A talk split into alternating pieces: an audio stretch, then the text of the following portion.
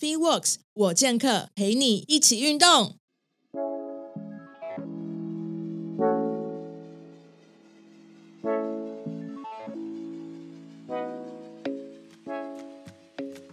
本集节目由 Verve 机能服饰赞助。Verve 创立于大小事不断的二零二零年，秉持使用台湾顶规布料做平时价格的机能服饰。品牌精神是保持韧性，克服逆境。面对逆境能坚持不放弃，靠的是强大的心理韧性。如同对于辐射执着，这次更推出了女性亲肤款式机能服饰，触感滑顺，质地惊艳，正是 Karen 少数非常值得推荐的服饰品牌。现在到节目介绍处找 Verve 的网址，输入 FeeWorks 我健客专属折扣码 VVFW 就可以享九五折优惠哦。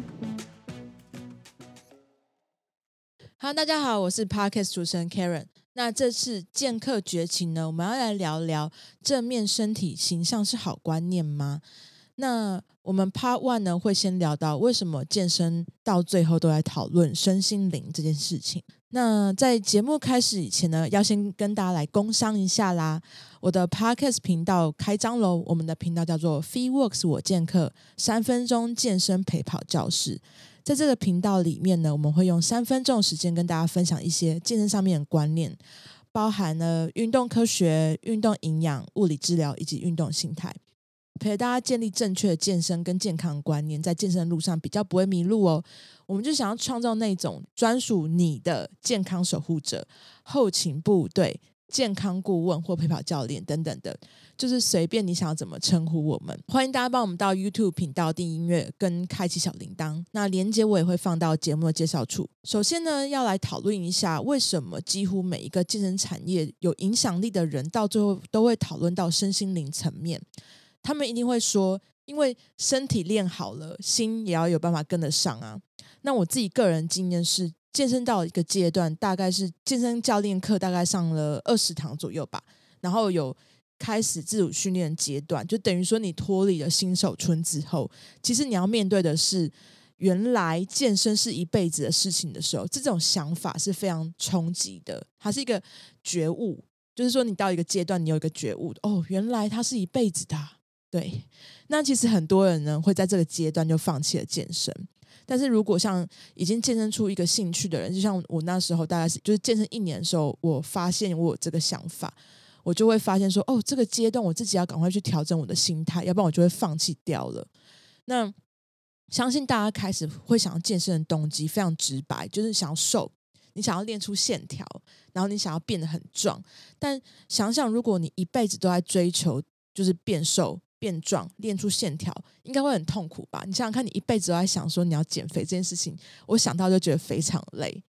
所以，许多健身老手们到后期都一定会传递一件事情，就是说你的身跟心都要一致到位的观念。我自己个人认为，最有效率的方法就是找到一个新的。你可以持续较长的时间一个阶段，然后你有可以弹性的去变化你的目标，这样子的方法其实是可以让你自己维持，就是健身是一辈子这件事情。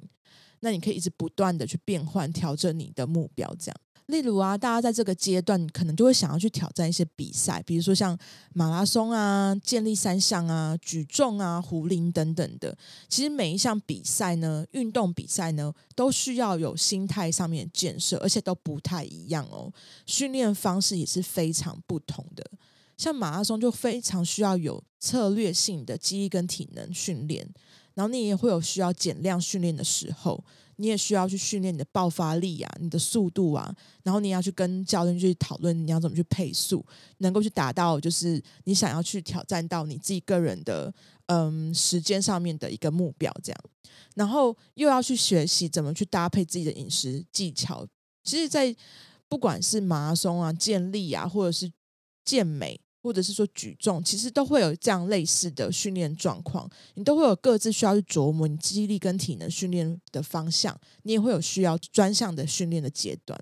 所以基本上就是让你有一个新的目标，让你在日常生活中又有点事情做了。那我自己本身来说呢，就是我没有想要去做太多，就是呃比赛这样，但我的我的初衷非常简单，我就希望我自己可以在健身的时候。把我自己的基底可以打好，我在一些基本的运动表现，或是我的肌力各方面、体能各方面，我都可以建立起来。然后到时候去面对各种不同的运动项目的时候，我可以有很好的运动表现。所以我的训练的目标就变成说，我要去增进自己在各项运动上面的运动表现。那这就有很多东西可以学了啊，可以练了啊，像。爆发力啊，抗旋转啊，核心啊，平衡啊，协调啊，活动度啊，速度、敏捷等等的，有太多训练的方式，很多不一样的动作可以去做挑战。那健身到最后，你就会发现，其实你都在践行，就是你在心灵层面可以跟上自己的身体这个阶段，让你会有办法去挑战你自己更多更多人生中的一些状况。其实就是很像你每次在做一个动作或是一个训练的目标的时候，你有办法去突破一个关卡这样的成就感。所以你目前卡关了吗？你不妨跟你的教练讨论看看，是不是可以重新设定自己的训练目标了？那到底有什么形式可以来提升自己的心灵层面呢？其实今天想要跟大家分享几个，就是现在业界大家比较常去聊到的一些，就是呃其他的运动可以协助到。这一块，像一定很多人都说，哎，你可以去做瑜伽，你可以去练瑜伽，因为瑜伽就是一个让你自己的心呃身体可以比较有办法去做伸展跟放松的一个一项运动。那其实业界有很多不同种的瑜伽，就是它有不同的派系、不同的呃训练的方式。那其实跟身心灵比较有相关的，大家应该有听过，就是颂钵吧。它就是有一个钵，然后你会跟着这个钵打敲打下去的这个音频去做这个动作，然后它是需要非常在你自己个人是一个很平静的状况，然后都是呃回归到自己本身，才有办法去做这样子的运动。那我觉得它是一个很好练习，因为我们现在日常生活中一般人真的都太忙碌在呃其他外界事物上面，我们没有办法好好的专心回归到自己的身体的里面。但是因为我我自己看本身的柔软度没有很好，所以呃我以前有试过瑜伽，那我自己其实也很喜欢瑜伽，只是对于我来讲，它还是比较真的太静态了，就是它是一个。你需要真的是呃很放松，然后你要很有柔软度，要有很有呃心情是很平静的状况去做的。那我觉得它也是一个不错的方式，还有皮跟皮拉提斯也蛮像的。其实，那呃我自己本身比较常去做事情是阅读，因为我在。呃，这几年训练之后，发现呃，真的情绪跟健身有非常非常大的关联的时候，我就会非常呃积极的去探讨自己情绪跟心理这一块。所以我去读了很多书，我去做了心理咨商，我也去做很多呃跟这相关的阅读。那有几本书我可以推荐给大家，嗯。其实我一开始看的第一本就是有关情绪的书，叫做《情绪勒索》。那我相信大家应该也都知道这本书。那它其实有正面跟负面评价都蛮两极化的，但我觉得它是一个可以让你自己可以很明白理解什么叫做情绪勒索。那他其实就在讲的事情是，很多时候我们从小到大，原生家庭跟另外一半、跟你的好朋友、跟你很亲近的人。都会有类似的情节发生，但是自己是没有意识的，没有去警觉到哦，自己做这件事情，或者是说别人对你做了情绪勒索，可是你自己并没有去意识到，原来这是一件去让你情绪上面会有很多压力跟负担的。那这本书其实我自己看了，我觉得还蛮黑暗的。其实我很多我看这本书，我看到一半的时候，我自己有一度是还蛮崩溃，因为我觉得就是那个呃场景就一幕一幕都涌上来，会让我一直回想到很不好的事情。但是它是让我可以去回归到自己为什么常常会有遇到这样情绪勒索的时候，我会很崩溃，我会很不耐烦，我会有很多不一样的情绪产生，对。那再回归到有很多时候，其实我们呃，为什么心理层面会没有办法去跟上我们的身体，这样子一直一直在进步呢？有很多时候，大家会觉得说，诶，我们在跟人的相处的时候，其实是好像是退步的。那其实就是。嗯，很多时候是沟通层面的问题，就是我们自己本身有很多时候忽略掉沟通跟说话这件事情，都比较专注在自己的能力、自己的专业、自己在外的展现是不是能够获得认同这件事情，就忽略到说有很多时候，呃，有些事情是需要沟通的。那我自己也很常犯了这样的错误哦，就是我很常时候因为跟为了要求效率，或者说为了达到某一个目标，做一件完成一件事情，我就不会去考量到我今天说出来的话，在对方的感受下是不是跟我讲出来的本意是相同的。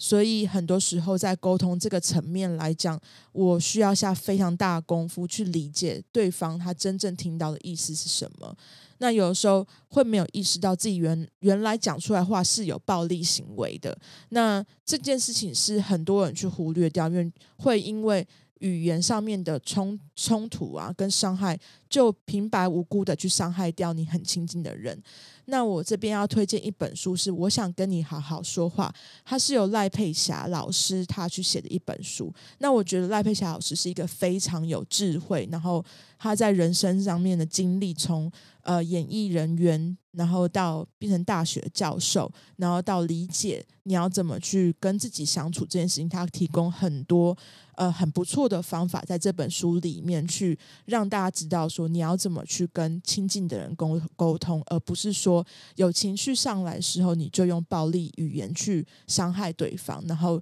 明明明就是很爱相爱的两个人，就因为这样子恶言相向，就破坏掉这个关系，就很可惜。对，然后因为呃，很多时候其实，在阅读层面，你也会用不同样的方式去探索自己。那我其实呃。因为很希望可以理解为什么有很多人他是没有办法去建立运动习惯这件事情。运动习惯对他们来讲，就是他们要去呃建立一个技能，或是说他们要去建立一个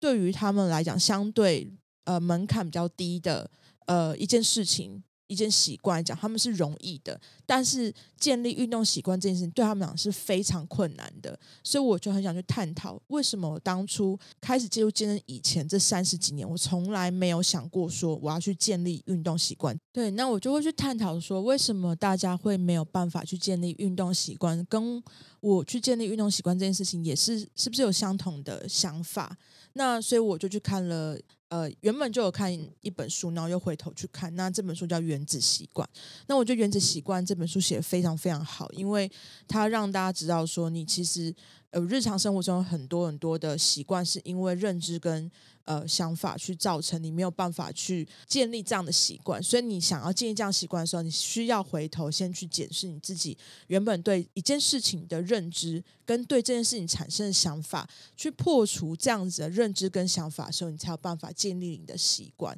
那这个习惯是每天一点一点慢慢累积起来，而不是说突然间呃一眼瞬间就开外挂变黑马，突然间发生的事情，它是让你不断不断。呃，一次又一次去练习，所以我很推荐这本书。那第二本书，我觉得是《无限赛局》。那《无限赛局》这本书，我觉得讲很有趣，是你也可以用在自己人生观里面。因为很多时候，我们其实，在呃人性生下来，本来就会产生很多比较心态。你会对于很多呃其他人的一些成就，或者是说其他人的一些路，你会去跟他去做呃比较。其实，在运动上面也是，在健身上面也是，很多人会觉得说：“哦，为什么他可以把身材练得这么好？为什么他可以练出这样的线条？”那你就会把自己陷入在一个有限赛局里面，因为你就好像被这些条件去规范出来说，这样才是赢家。那无限赛局的概念就是，它是一个没有规则，它是没有一个输赢状态的一个赛局。那你只要有有意愿去不断的付出各种资源，去达到你想要去达到的一个目标、一个心境、一个一个地方，好了，它就是会一直无止境的，就是 ongoing 下去，它就无止境进行下去，让你会知道说，哦，原来无限赛局是让你自己可以待在这一个呃状况里面更持久。所以，不管是原子习惯跟无限赛局啊，它其实都是一个让你自己可以知道说怎么样去建立习惯，怎么样去调整自己的心态，才有办法去建立持久性的运动习惯。那这就回扣到我们刚刚前面讲的，其实运动真的是一辈子的事情，因为获得健康这件事情，其实到我们真的死掉了，进了棺材，你才会去停止做这件事情。那最后一本书呢，是最近大家很热门在推荐的，叫《内在原理》。那《内在原理》这本书非常特别，它是呃有两面读法，就是说，如果你自己个人本身是本来就已经有一些成就了，或者说你本来就是一个很外向的人的时候，你可以从橘色那面开始翻阅。这本书是有被设计过的，它就是有，如果你是各种呃，你有两，你有不同的取向、不同个性的人，他有不同的阅读方式。那另外一面是给比较内向的人，他可能不知道怎么去表达自己，他并不知道自己的明确方向在哪里。那他可以从绿色那一面开始阅读。那他的他的做法是，他其实是有一个系统性的，呃，告诉自己，告诉我们说，哎，你要怎么去设计你自己的。呃，职涯规范啊，或者说你的另外一半你要怎么去找到啊，或者是说你想要达到目标要怎么去建立？那很多时候他在这本书里面在讲的是你要怎么去呃收集更多的资源，然后去吸收这些资源，内化变成自己的内在一部分，然后无限的扩大，去让你达到你想要达到的境界，这样子。那他讲的事情就是，其实人生去达到某一个境界跟目标，说他永远不会是线性的，它不是一个点到一个点到一个点，而是它是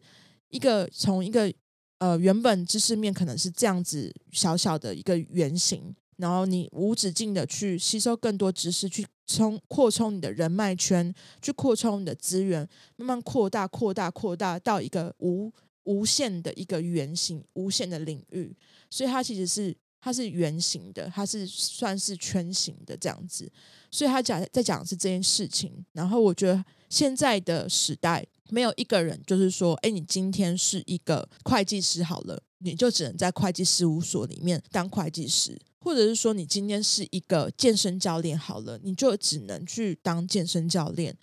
但是这个健身教练他有可能有很多的。创意有很多的想法，有很多商业的模式，它可以无止境的扩展。他可能创造自己的品牌，他可能未来创造自己的社群媒体，成了一个 YouTuber，还有可能呃打造了一个学院，然后利用不同方式把这个健康或者运动这件事情带给很多人。所以这是阅读的区块，是我今天想跟大家介绍的。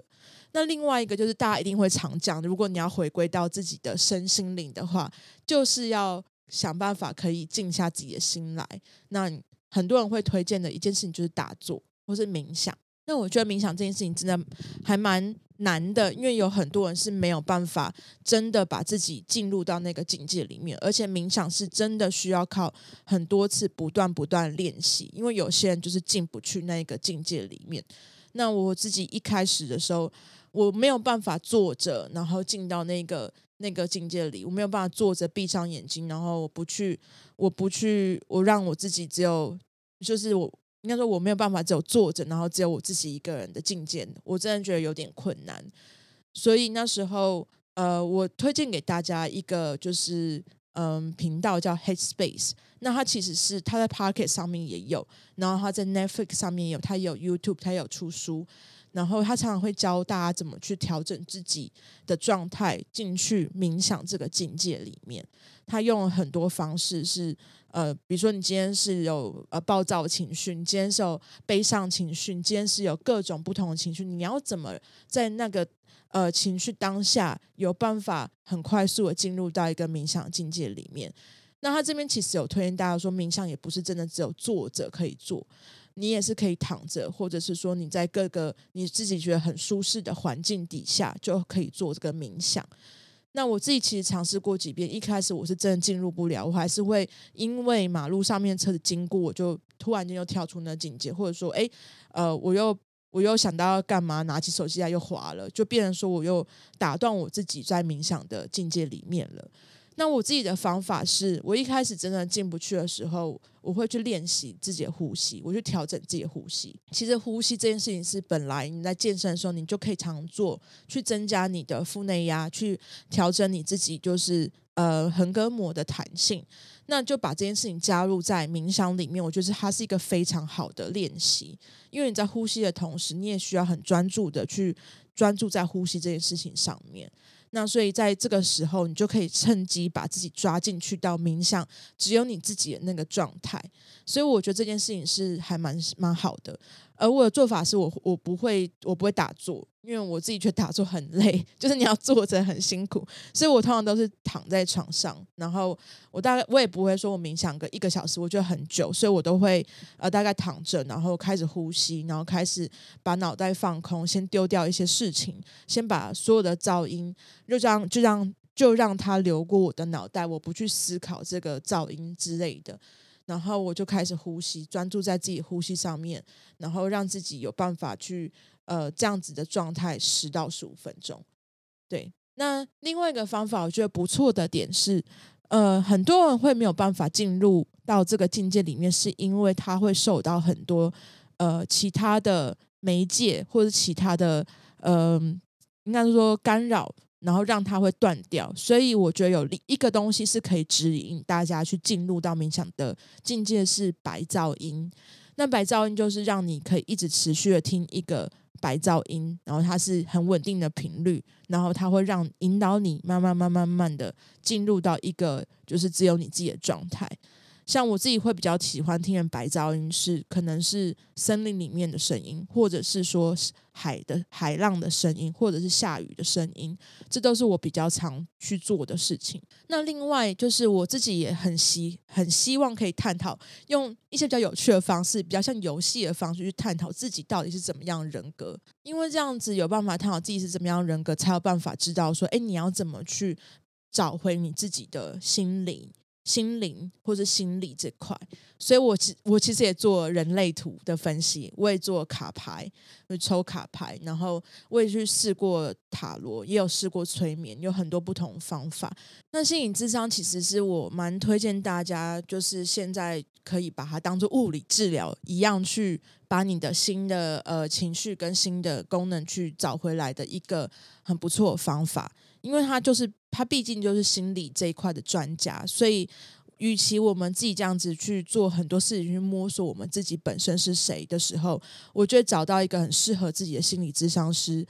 透过跟他们对谈方式，让他们用比较有方法、有系统性的方式，让你可以去比较直接的去了解你自己目前是处于什么状态，他然后你可以用什么方法比较快速的去练习，呃，把自己找回来这件事情。那我自己本身也看心理智商是在一年多时间，我自己觉得蛮有帮助的。因为以往是我对于我自己个人本身是谁这件事情其实是非常陌生的，所以我觉得这件事情是可以。呃，大家如果有兴趣的话，可以去尝试。那一开始在做心理智商师的时候，他一定会去想要了解你更多，所以你们会觉得可能哦，为什么他一直去接我伤疤？这件事情就是很不想去提出来的。他一直问，一直问。那我觉得其实心理智商师的做法是他希望可以了解你更多事情，更多的背景，你之前发生过什么经历。所以他才需要引导式的，让你去把一些你可能觉得很想逃避，然后你觉得很受伤的事情，让你可以讲出来。但是我觉得他都是希望在了解你是谁的一个过程。所以这件事情其实蛮痛苦，但是我觉得它是一个呃比较快速，然后也比较有效率的方式。那当然，最后一个方法，其实我觉得除了一般的重训健身以外。尝试不同的运动，其实也有办法去提提高你心理层面的一一件事情。就像有很多运动，它其实结合我们刚刚讲的瑜桌瑜伽，刚刚有嗯很多运动，其实它会结合很多很多不同在心智上面的磨练。像我自己个人本身，我很喜欢动物流。那因为动物流它是需要一非常有耐心，然后要非常有耐力。然后它做起来其实是有挑战性的，所以对我来讲，动物流是一个很不错的运动。那另外一个我很喜欢做的运动就是拳击。那拳击当然就是顾名思义，打起来很爽嘛。你可以用这样的方式，你就做到有氧，然后你又可以有点发泄这样子。那其实很多人会去跑步，那也很多人会去登山。那其实，在登山过程中跟跑步过程都是一样的，它其实都是在考验自己的耐力，考验自己的心智。那你有办法去突破这么长路程的跑步跟登山的时候，你其实回头想想看，在终点跟在地面上有什么困难事情你是做不到的呢？对吗？那今天就跟大家分享到这边喽。那希望今天的内容对于每个人都有一些帮助，可以让自己的身体跟心灵可以找回更好，然后变更强壮。那希望喜欢我的节目的朋友，也可以到 Spotify、Apple Podcasts、KKBox。或是 Google Podcast 帮我订阅跟分享，然后也给我五颗星的评价。那也别忘了到我的 YouTube 频道 FeeWorks 我健客三分钟健身陪跑教室，帮我订阅跟分享一下，然后也开启小铃铛，才不会漏掉我们的内容哦。那如果想要跟我去做一些就是交流，或是有一些节目上面建议的话，也欢迎到我的 IG FeeWorks 我健客给我一些 feedback。感谢大家收听，我们下次见，拜拜。